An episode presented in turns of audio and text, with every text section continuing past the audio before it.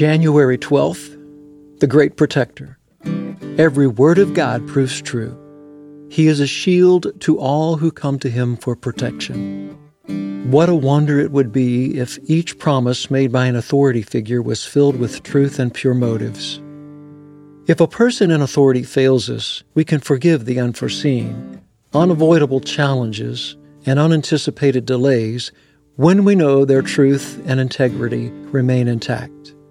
However, when a leader makes groundless fabrications and hollow promises, or has dark motivations and abuses authority, that is wrong. Many of us have experienced the effects of authority abuse. It often leaves us hurt, weary, and angry.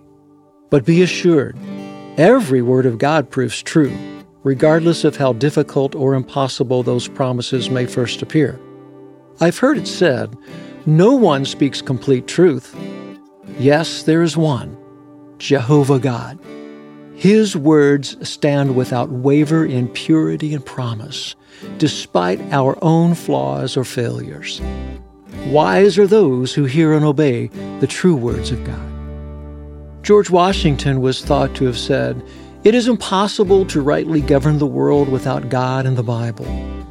We find ourselves lost, hopeless, and adrift without God and His Word, from individuals to entire nations.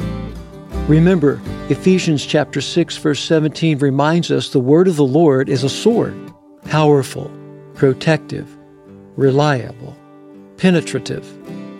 Let the promises of his word penetrate the depths of our hearts, govern our steps, and protect us as we seek his kingdom. Without the truth of your word, Lord, I am without hope. Guide me today by the truth accuracy, and effectiveness of your word. Amen. Don't let us yield to temptation.